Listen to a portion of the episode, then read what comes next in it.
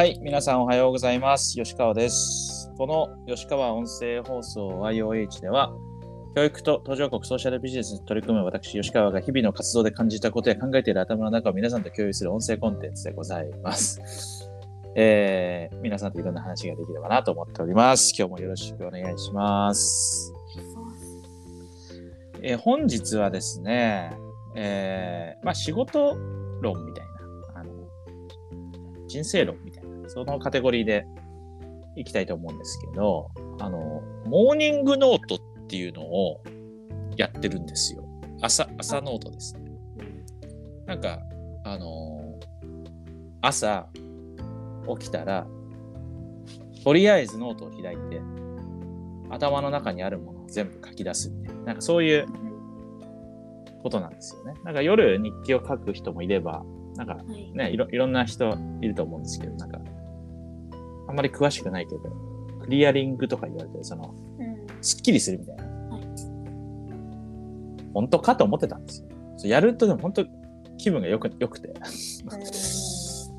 で、なんか一応、なんか夜、寝る前にもそういうのをやって、ではい朝起きてからもそれをやって、一日を始めるみたいにすると、結構なんか、集中できるっていうか、余計なことを考えなくて、いいようになったりするのかなと思って、うん私やっております。なるほど。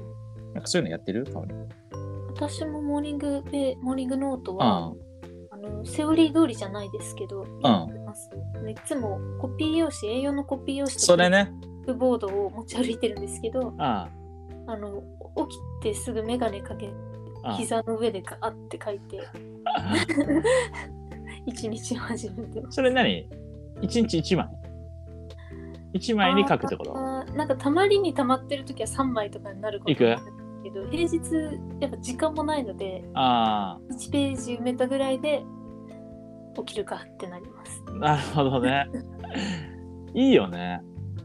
いいですね、なんか。夜日記書く人がやっぱり多いんじゃないかなって思うけど、朝日記を書くっていうのが最初の頃は新鮮、うんうんうん。やっぱり。うん。そうだよね。になりやすいというか。そうだよね。なんかあの、影響の輪と関心の輪って、はい。なんか聞いたことある？よ。その、はい。なんか7つの習慣そうそうそうそう。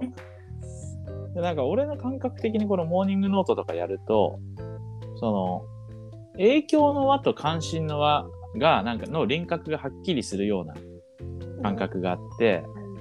結局その、自分にはそん、本当は、その、関与しないっていうか、どうにもできないうん。ことなんだけど、関心があるやつで脳が埋まってるとしたら、うん。それはなんか書き出すっていう行為によって消化できるっていうの。うん。で、結果やっぱ書き進めてると影響の輪になんかよ集中していけるっていうのかな。うん。なんか俺なんかそういう感じがしてて、いや、なんかそれ、それってすごい大事だと思うんですよね。うん。やっぱりその影響、自分が影響できること、自分が努力できることとか、なんかそこにちゃんとフォーカスして、その日々をこう積み重ねていくっていうの。でそれの一つのやり方として、朝、朝にそれを吐き出すというか書き出すって大事だよなぁと。思いますね、これ。なんねか特に今はこうニュースとかを見ててもやるせないことが多いというか、うんなん。か心は痛めるんだけどそれが他人事である自分に腹が立つ時とかもあるんですけど、うん。でもやっぱり今日自分がやることっていうのに集中することがなんか結局はこう一番自分の周りうん。にいい働きかけができていくっていうことだと思うのでうん。こういうのをちょっと体調悪い時も調子がいい時も毎日やる習慣として持っておくとこう、いいよね。うん形作られていく気がします確かに。あなんか、あのー最近、なんか YouTube とかでもさ、はい。顔にどういうの見てるかわかんないけど、その、シンプルライフみたいな。うん。そのなんか、静かにただ手元で、なんか料理をしてるやつだけの映像とか、なんか、そういうのあるじゃん。なんかその、はい。で、なんか、ちょっとポエムっぽいうん字幕があったりみたいな。はいなんか俺今それがふと頭に浮かんできて、なんかその、朝日記を書きましょうとか、朝活しましょうとかさ、はい。ちょっと前だったらなんか自己啓発的なっていうか、なんかこうビジネスパーソン的な、あのー気合い入れる的な感じの、ああのールーティーンっていうか、スタンスうん。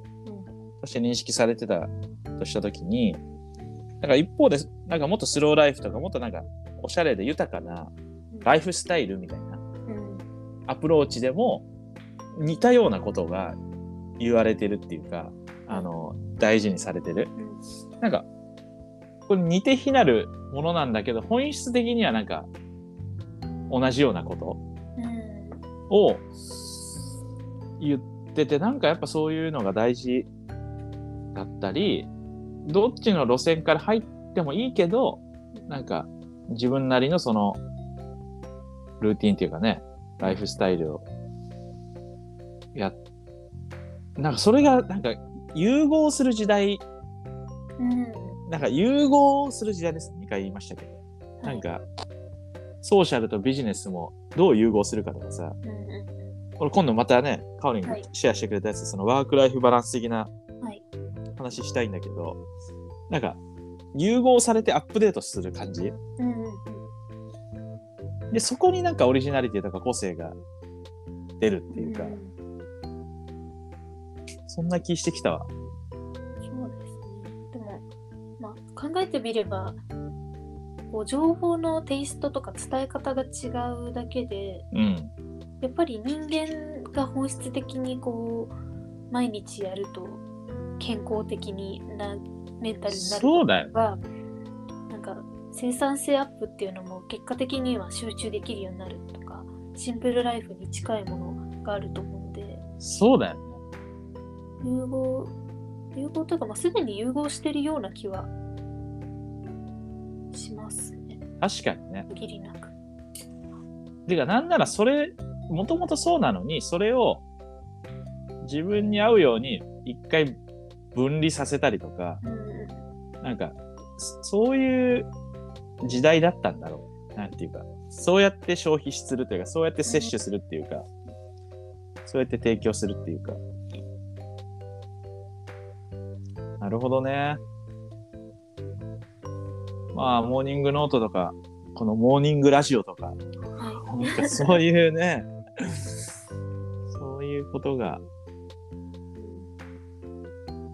これがひライフスタイルの一つであり、こういう習慣が、またその人の人生を、こう、のバランスを取ってくれるみたいな、い、うん、そういうことなのかな。